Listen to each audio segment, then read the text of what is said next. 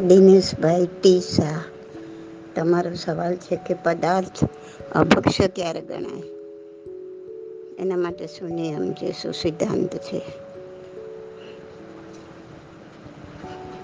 આ સવાલના જવાબમાં તુષારભાઈ દિનેશભાઈ શાહ જાગૃતિબેન, જેણે પણ સમજાવ્યું છે, બરાબર સમજાવ્યું છે, સારું સમજાવ્યું છે. અને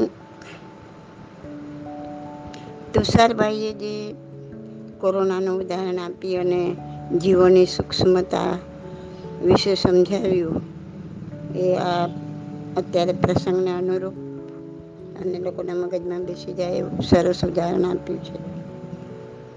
એટલે મહાવીરના કોઈ વચન પર શંકા કરવા જેવું નથી.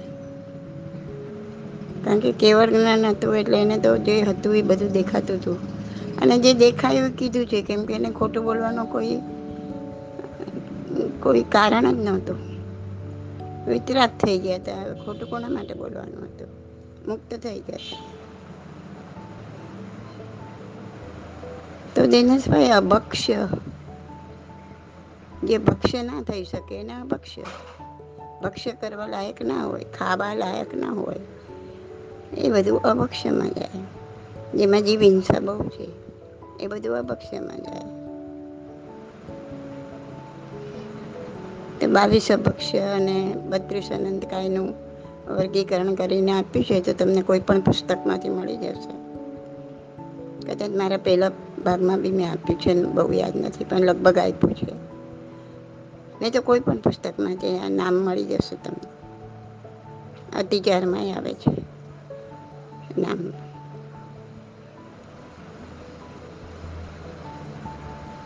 એ સિવાય જે વસ્તુમાં પાણીનો અંશ રહી ગયો હોય, કડક શેકાયું કે તળાયું ન હોય, નરમ કે પોચી હોય, તો એવી વસ્તુ જો રાત રાખો તો બીજા દિવસે એમાં અસંખ્ય બેન્દ્રિય જીવોની ઉત્પત્તિ થઈ જાય. અને તેને ખાવાથી અસંખ્ય જીવોની હિંસાનો દોષ લાગે. માટે બધી વસ્તુ અભક્ષ્ય છે. જેમ કે કાચો માવો. તો કાચા માવાની, એટલે કે માવો એકદમ લાલ કડક ના શેકાયો હોય.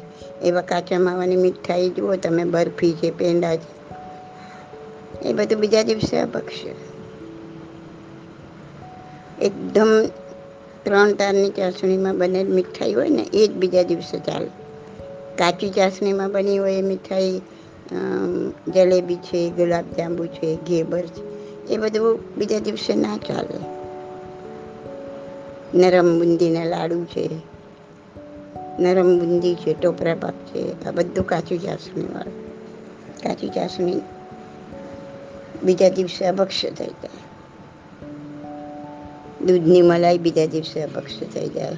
આપણે બધા હવે ફ્રીજમાં રાખી મૂકતા શીખ્યા છીએ, પણ જો ફ્રીજમાં રાખેલું ચાલતું હોત ને અભક્ષ્ય ના થતું હોત ને, તો ભગવાન એમ કે કારણ કે ભગવાન તો પાંચમો આરો દેખાતો હતો છઠ્ઠો આરો દેખાતો હતો.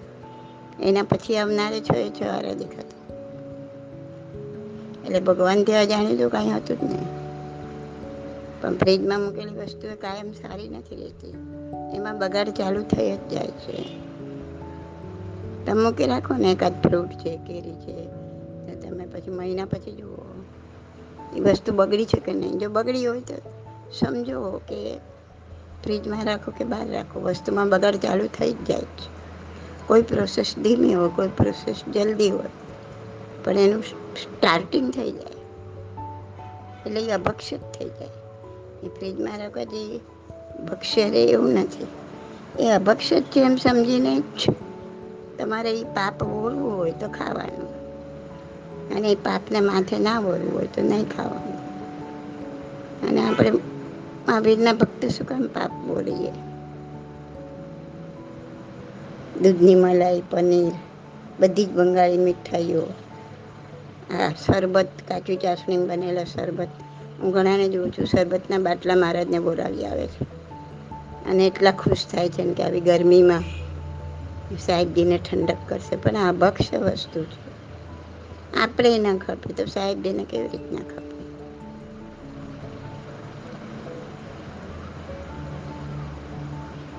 એસેન્સ જેના પર છાંટ્યું હોય એવી મીઠાઈઓ શેકેલા પાપડ, એ બી બીજા દિવસે નરમ પડી જાય ખુલ્લા પડે. શ્રીખંડ, પછી આપણે લોચા પૂરી કરીએ, નરમ પૂરી, વડા. એ બધા પાણીની ભાગ છે જ પાણીનો અંશ છે. એ ના ચાલે. ચટણી, ટોમેટો સોસ. હવે ક્યાં ક્યાં લંક લગાવવા જશો? જે ટોમેટો સોસ તો જે લાવી લાવીને મૂકે છે, જૈન જૈન કરીને. પણ એની અંદર કોળું ને એ બધું પણ પીસીને અમુક અમુક એવા શાક પણ અંદર પીસીને નાખેલા હોય અને કલર અને પ્રિઝર્વેટિવ નાખી દે. સ્વાદ કરી દે, એટલે તમને બહુ સરસ લાગે. એકચ્યુઅલી ટમાટર હોતા બી નથી.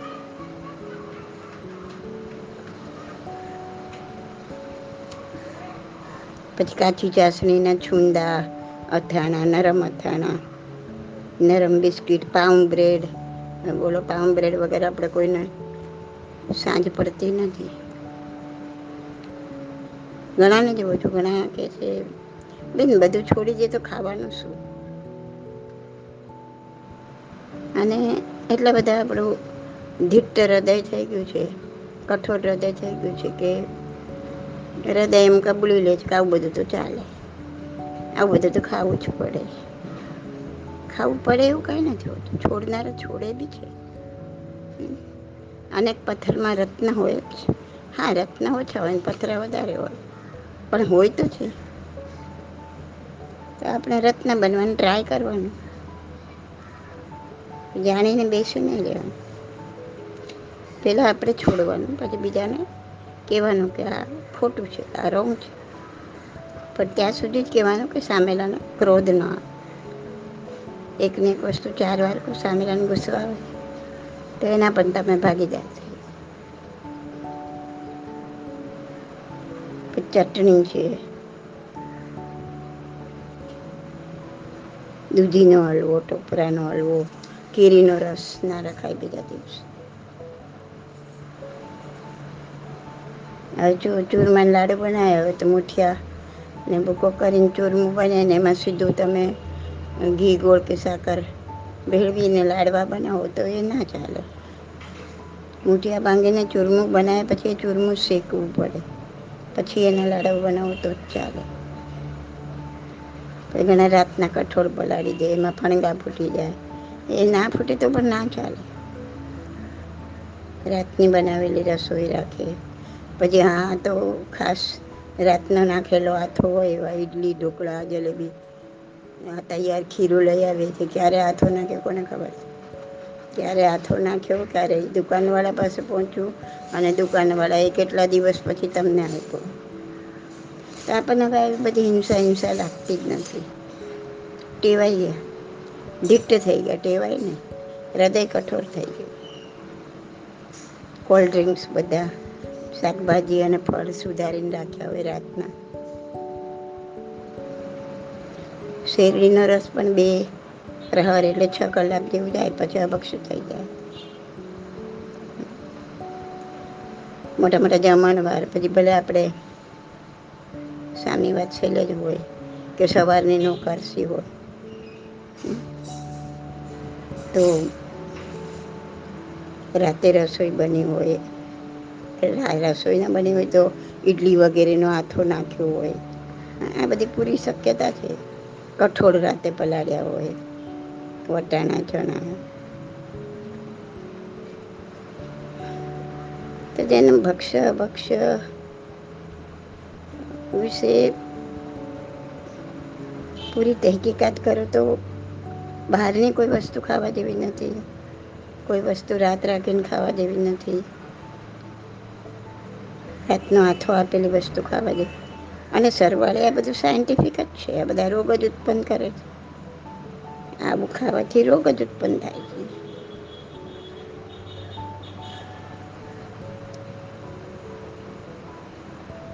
કાચા માવાની મીઠાઈઓ, વાસી માવાની મીઠાઈઓ, કાજુ, કતરી ગુલાબજામ એ બધું બધું જ અપક્ષ્ય જે રોટલી વધી હોય, પરોઠા વધ્યા હોય એક દિવસે શેકી નાખવા જોઈએ બીજા દિવસે રાખવાથી ઘણા બી રેવા દે, થાકી ગયા છે કાલ સવારે શેકશું. કાલ સવાર સુધીમાં તેમાં કેટલાય બે ઇન્દ્રજીવો ઉત્પન્ન થઈ ગયા હોય ને, પછી એને તમે શેકો એટલે બધા બે ઇન્દ્રજીવોની હત્યા.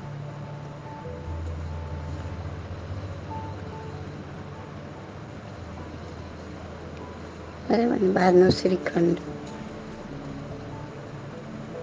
એ બધું મેં એકવાર સમજાવ્યું હતું કે આ વસ્તુ ન ખવાય હમ? પછી દરેક વસ્તુમાં કાળ આપ્યો છે આપણને એટલે એને કડક શેકાયેલી વસ્તુ હોય ખાખરા પૂરી મીઠાઈ ફરસાણ તળેલી વસ્તુ હોય એકદમ કડક હોય તો પણ કારતક સુદ પૂનમથી ફાગણ સુદ ચૌદસ સુધીમાં ત્રીસ દિવસ સુધી ચાલે ત્રીસ દિવસ પછી અભક્ષ્ય થઈ જાય એ જ વસ્તુ ફાગણ સુદ પૂનમથી અષાઢ સુદ ચૌદસ સુધીમાં આ ચોમાસાનો ટાઈમ આવી ગયો. ના. ઉનાળો તો વીસ દિવસ સુધી ખવાય, પછી અભક્ષ્ય અને અષાઢ સુદ, પૂનમથી કારતક સુદ ચૌદસ પંદર દિવસ ખવાય, પછી અભક્ષ્ય થઈ જાય. એ વસ્તુ. પછી લોટ હોય કે બેસન હોય, એટલે ચણાનો લોટ હોય. ખાખરા હોય. આપણે તો ખાખરા તૈયાર લઈ આવીએ બજારમાંથી. હવે એ બનાવનારે ક્યારે બનાવ્યા હશે? એના પર કોઈ ડેટ બેટ લખેલી હોતી નથી. અને ડેટથી પણ છેતરાવા જેવું નથી. કેમ કે બધા હોશિયાર થઈ ગયા છે, કોઈ ફેંકી નથી દેવાનું. પૈસા કમાવા માટે બનાવ્યું છે. ને એવું લાગે કે આ ડેટ જોઈને લોકો રહેશે નહીં તો તો એનું બોર્ડ બદલી કાઢે. લેબલ બદલી કાઢે, કેટલી વાર લાગે. કોઈ ફેંકી નથી દેવાનું. અને મને હું માનું ત્યાં સુધી સાહીઠથી સિત્તેર ટકા જઈનો ખાખરા, ફરસાણ બધું તૈયાર લાઈન ખાતા થઈ ગયા. અને કેટલા દિવસનું હશે નબળીનો સાચી વસ્તુ તો જાણી જ ના શકે લેબલ બદલી હોય તો ક્યાંથી જાણી શકાય? ને કોઈ ખાખરા પર તો હું જોઉં છું, કોઈ લેબલ દેખાતા જ નથી કે ક્યારે બનાવ્યું છે. આપણે તૈયાર લોટ વાપરીએ, મેંદો વાપરીએ, રવો વાપરીએ. એ બધાનો બી કાળ ક્યારે પૂરો થયો છે શું ખબર? એટલે બધું અભક્ષ જ છે બહારની વસ્તુ. અને અભક્ષ વસ્તુ આપણા મગજને બગાડી નાખે. આપણા મનને જેમાં હિંસા વધુ હોય એવો ખોરાક લો તમે. તો એ આપણું મન એનાથી કઠોર થઈ જાય. ખાલી તમને એક ઉદાહરણ આપ કેવું કઠોર થઈ શકે મન? આપણને એમ થાય ને કે હિંસાવાળું ખાઈ લીધું, તો શું થઈ ગયું? એમાં શું થવાનું છે? તો મહાવીર સ્વામીનું ઉદાહરણ લો તમે. તો ત્રીજા ભાવમાં પોતે દીક્ષા લીધેલી. ત્યારે એમનું મન કેટલું બધું નરમ હશે, કેટલું બધું અહિંસક હશે. નાની નાની વસ્તુની જયના કરતા હશે. અને એટલું સુંદર મન અને પછીના ભવો કરતાં કરતાં એમ, એ જ મન, એ જ વ્યક્તિ, એ જ આત્મા. એ એટલો બધો કઠોર બની ગયો.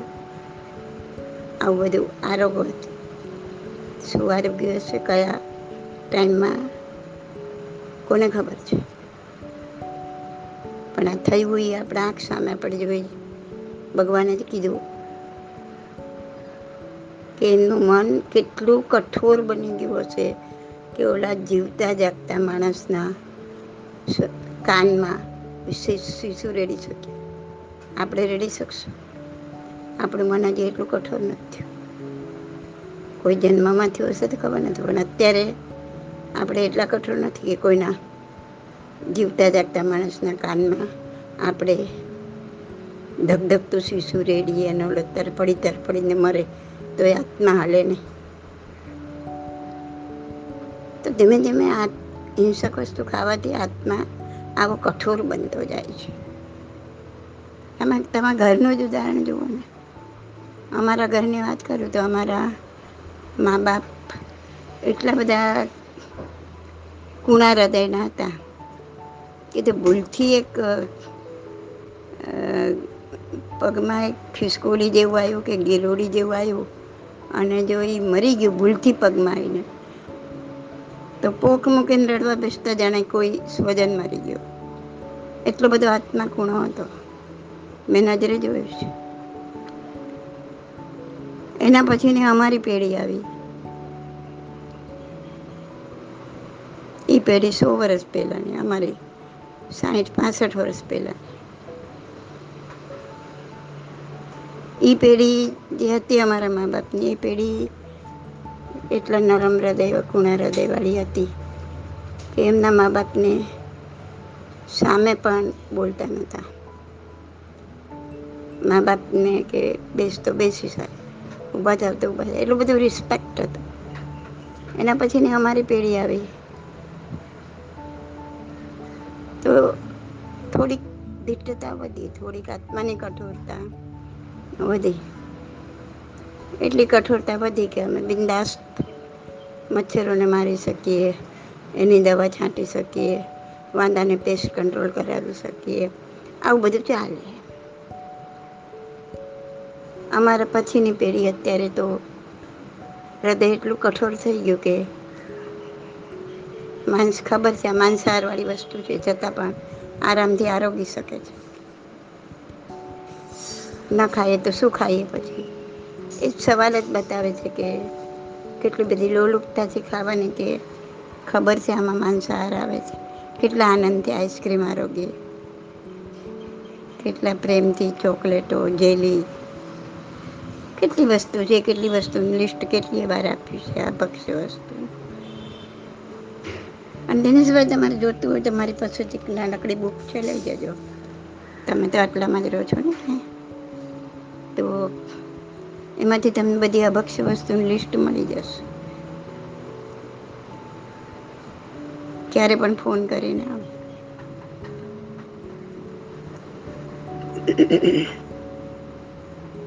તો અમારી ઉંમરનાની એ દશા હતી કે હૃદય એટલું કઠોર બની ગયું હતું કે મા બાપની સામે સામે બોલી શકતા હતા. એનો વિરોધ કરતા હતા. એનાથી મોં મચકોડાતા હતા. ને હવે પછીની જે આ માંસાહાર ખાવાવાળી પેઢી આવી, ભલે સીધી રીતે માંસાહાર નહીં, પણ હાડકતની રીતના કેટલી એ વસ્તુમાં માંસાહાર ખાય છે. અને એમનો હાથમાં તો એવો દિટ્ટ બની જશે એવો કઠોર. આજના મા બાપ યાદ રાખજો જો નહીં રોક્યા, તો આ છોકરાઓ કાલે કદાચ લાકડી લઈને મારે, તો પણ નવાઈ નહીં પામતા. તો આ ભક્ષ્ય વસ્તુનું આ પરિણામ છે. તો ભક્ષ્ય વસ્તુ આરોગવાથી હિંસક વસ્તુ આરોગવાથી આપણા આત્માના પરિણામ બગડે છે. આત્મા કઠોર થાય છે. અને એ જ પાપ લાગે છે. એ જ પાપ છે. આત્મા કઠોર થયો એ જ પાપ. એ બીજા હજાર પાપ કરાવશે. તો બહુ ચેતીને, બહુ સમજીને જેટલું છોડાય, એટલું છોડો, ન છૂટે, એમાં લિમિટ મૂકો અને અભક્ષ્ય પદાર્થોથી દૂર રહો. ઓકે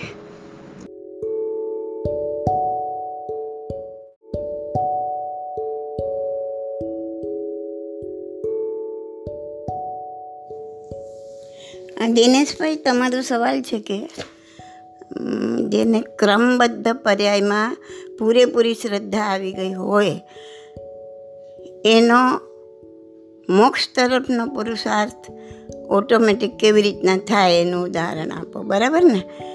સારો સવાલ છે. ઉદાહરણથી લોકોના મગજમાં તરત જ આ વાત બેસી શકે છે.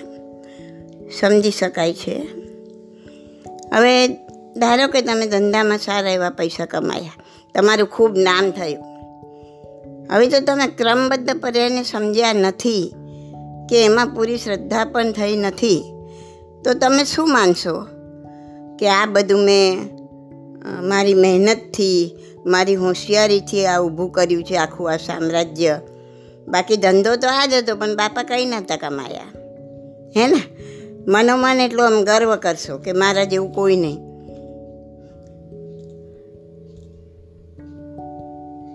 અને તમે બીજાને પણ આ જ વસ્તુ જતાવવાનો પ્રયત્ન કરશો કે મેં મારી હોશિયારીથી આ બધું કર્યું છે. બાકી કાંઈ ના હોત એમ. એ બોમ્બે જેવા આ સિટીમાં જ્યાં એક ફ્લેટના પણ ફાંફા હોય અને ત્યાં તમને એક બંગલો તમે લઈ લીધો. એક લોનાવાલામાં લઈ લીધો, એક પાલિતાનામાં લઈ લીધો અને તમે ખુશીથી ઉછળી રહ્યા છો. હરખ નથી સમાતો તમારો. ખુશીમાં પાર્ટીઓ ગોઠવો છો, નાચો છો, કૂદો છો. હવે તમે જાણો છો કે સુખમાં ખુશ ખુશ ન થાય ને દુઃખમાં રડવા ન બેસે, દુઃખી દુઃખી ના થઈ જાય. એનું નામ જૈન બરાબર? આ તો તમને ખબર છે આટલી તો. તો પછી મેં કમાયું, મારી હોશિયારીથી કમાયું, એવો અહંકાર કેમ? જ્યારે પૈસા ગુમાવશો, ખોટ ખાશો, ત્યારે એમ કહેશો કે મારી હોશિયારીથી ખોટ ખાધી. મારી હોશિયારીથી મેં ગુમાવ્યા? પૈસા કમાયા તો હોશિયારી, તો ગુમાવ્યા તો હોશિયારી નહીં. અને ત્યારે તો દોસ્ત તમે બીજાને આપશો. ફલાણાએ આમ કર્યું, એટલે આમ થયું, એટલે આ ખોટ ગઈ. કેમ ભાઈ, બીજાને દોષ શા માટે? ફ્લેટને બદલે બંગલો આવ્યો તો નાચવા લાગ્યા, કેમ ભાઈ? કેમ કે માને છે કે મેં પુરુષાર્થ કરીને આ બધું મેળવ્યું. બરાબર ને? પણ જ્યારે જેને, જે વ્યક્તિને ક્રમબદ્ધ પર્યાયમાં સંપૂર્ણ શ્રદ્ધા જાગી ગઈ છે, તે ગમે એટલા પૈસા કમાશે, ગમે એટલા બંગલા બનાવશે તે ખુશીથી નાચશે નહીં. મેં કર્યું, મારી હોશિયારીથી કર્યું, એવો અહંકાર કરશે નહીં. કેમ કે એ જાણે છે કે આ થવાનું જ હતું. મારી ક્રમબદ્ધ પર્યાયમાં આ નિયત જ હતું. હું કરવાવાળો કોઈ નથી. અને એથી કરીને ગમે એટલા પૈસા કમાશે કે કેટલા પણ બંગલા બનાવશે, તે અંતરથી તો ક્ષમતામાં સ્થિર જ રહેશે. નાચશે નહીં, કૂદશે નહીં. અહંકાર નહીં કરે.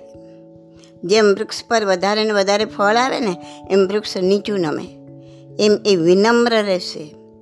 અને ગમે તેવી ખુશીમાં પણ ક્ષમતામાં સ્થિર રહેવું એ મોક્ષ તરફનો સૌથી મોટો પુરુષાર્થ છે. ક્ષમતારૂપી એક સીડી જેવી છે, જેના પગથિયા મોક્ષ સુધી જાય છે.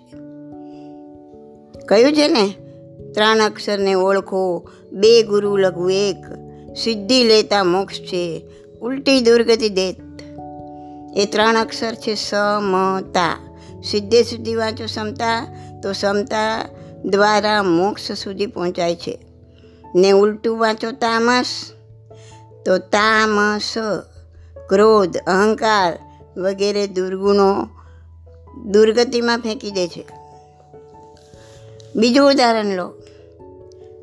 કોઈ એવી ઘટના બને છે જીવનમાં, કે કોઈ સ્વજનનું મૃત્યુ થઈ ગયું, ધંધામાં બહુ મોટો ધક્કો લાગી ગયો, લગ્ન જીવન ભાંગી ગયું, અસાધ્ય બીમારી આવી ગઈ. ત્યારે માણસને એટલું બધું દુઃખ લાગી આવે છે કે કાલ સુધી નાચતો, કૂદતો માણસ આજે માથું કૂટી કૂટીને રડે છે. એને જીવન જીવવા જેવું નથી લાગતું. આપઘાત કરવાનું મન થાય છે. અને નિમિત્તને દોષ દઈ દઈને આ ઉદયમાં આવેલા કર્મોનો ગુણાકાર કરે છે. જ્યારે જેને ક્રમબદ્ધ પર્યાયમાં સંપૂર્ણ શ્રદ્ધા છે ને, તે આવી પડેલી પરિસ્થિતિને ક્ષમતાપૂર્વક સ્વીકારે છે. કેવડીના જ્ઞાનમાં જોયેલી મારી પર્યાય એ આવવાની જ હતી. એવા મનોમન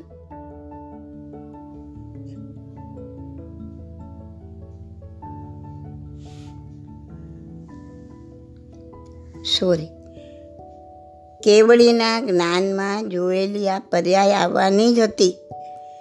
આમાં બીજા કોઈનો દોષ નથી, એમ વિચારી હૃદયમાં થતા વલોપાતને હળવો કરે છે. ને જેટલી બને તેટલી ક્ષમતા ધારણ કરી મોક્ષ માર્ગ તરફ ડગ ભરે છે.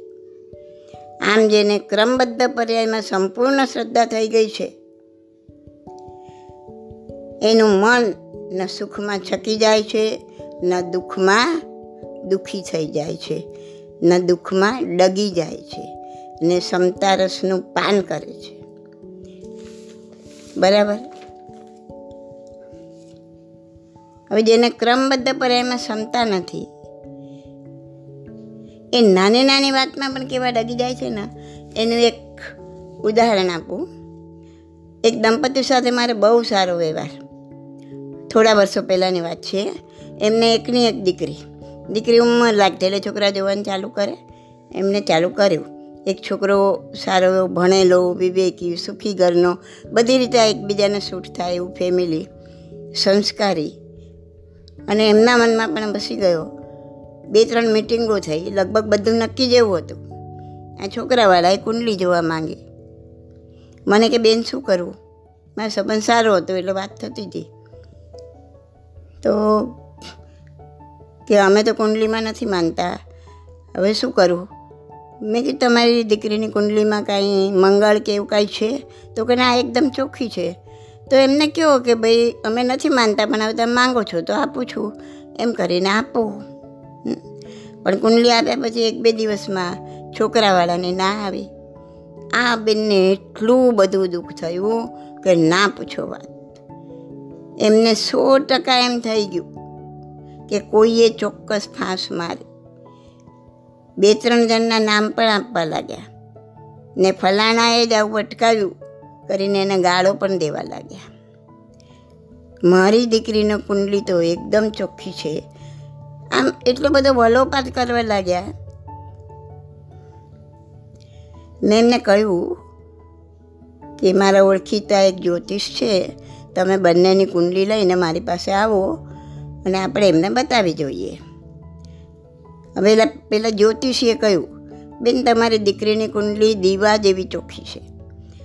એમાં પણ એનામાં છોકરા જોડે થાય જ કેવી રીતે? તો કે કેમ? આ છોકરાના જેની જોડે લગ્ન થશે, એની પત્ની પ્રથમ સુવાવડમાં જ મરી જશે. જ્યારે તમારી દીકરીનું આયુષ્ય લાંબુ છે. પછી એ બેનને સમજાયું કે નાહકના કોઈને, એટલે મેં સમજાવી બેનને કે તમે નાહકના કોઈને દોષ મત દો, નવા કર્મો નહીં બાંધો. હવે આની જગ્યાએ જો કોઈ વ્યક્તિ એવી હોત કે જેને ક્રમબદ્ધ પર્યાયમાં સંપૂર્ણ શ્રદ્ધા છે, તે એ સમજીને ક્ષમતામાં સ્થિર થાત કે કેવલીના જાણવામાં મારી અને મારી દીકરીની જે પર્યાય આવી છે, એ જ પ્રમાણે થવાનું છે. અને એ જ પ્રમાણે બની રહ્યું છે. અને એ વ્યક્તિ ક્ષમતામાં સ્થિર થઈ હોત. કર્મની નિર્જરા કરતી હોત. બરાબર ને? આવે છે સમજમાં તો ક્રમબદ્ધ પર્યાયમાં સંપૂર્ણ શ્રદ્ધા કરવાવાળા જ ક્ષમતામાં સ્થિર થઈ શકે. બાકી આવા બધા પ્રસંગોમાં ડગી જવું એ બહુ સામાન્ય વાત છે. અને જેટલા ડગીએ, એટલા કર્મોના ગુણાકાર કરવા, એટલો સંસાર વધારવો, એ પણ બહુ સામાન્ય વાત છે. એક વાત કરી દઉં તમને, કે સુખ કે દુઃખના પ્રસંગોમાં ક્ષમતામાં મહાલવું એ જ મોક્ષ તરફનો જબરજસ્ત પુરુષાર્થ છે. એવું આપણા મગજમાં ફિટ થયું જ નથી. આપણે તો તપ જપ કરવો, પૂજા પ્રતિક્રમણ કરવી, તીર્થયાત્રા કરવી, વગેરે વગેરે. હા, એને જ આપણે ખાલી ધર્મ તરફનો પુરુષાર્થ માનીએ છીએ. અને એટલે જ આ બધી ગડબડ ઊભી થાય છે. આવ્યું સમજમાં હજી કોઈ ક્વેશ્ચન હોય તો જરૂર કરજો.